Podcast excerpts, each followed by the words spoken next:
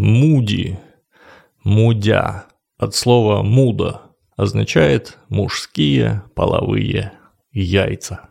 И в современном русском языке осталось только во всяких прикольных словах, типа мудак, мудила, мудозвон, мудовство и так далее. В исконном же виде, как муди, можно встретить, пожалуй, только во фразе «притянуть муди к бороде», что означает «облапошить» или «поставить в безвыходную ситуацию».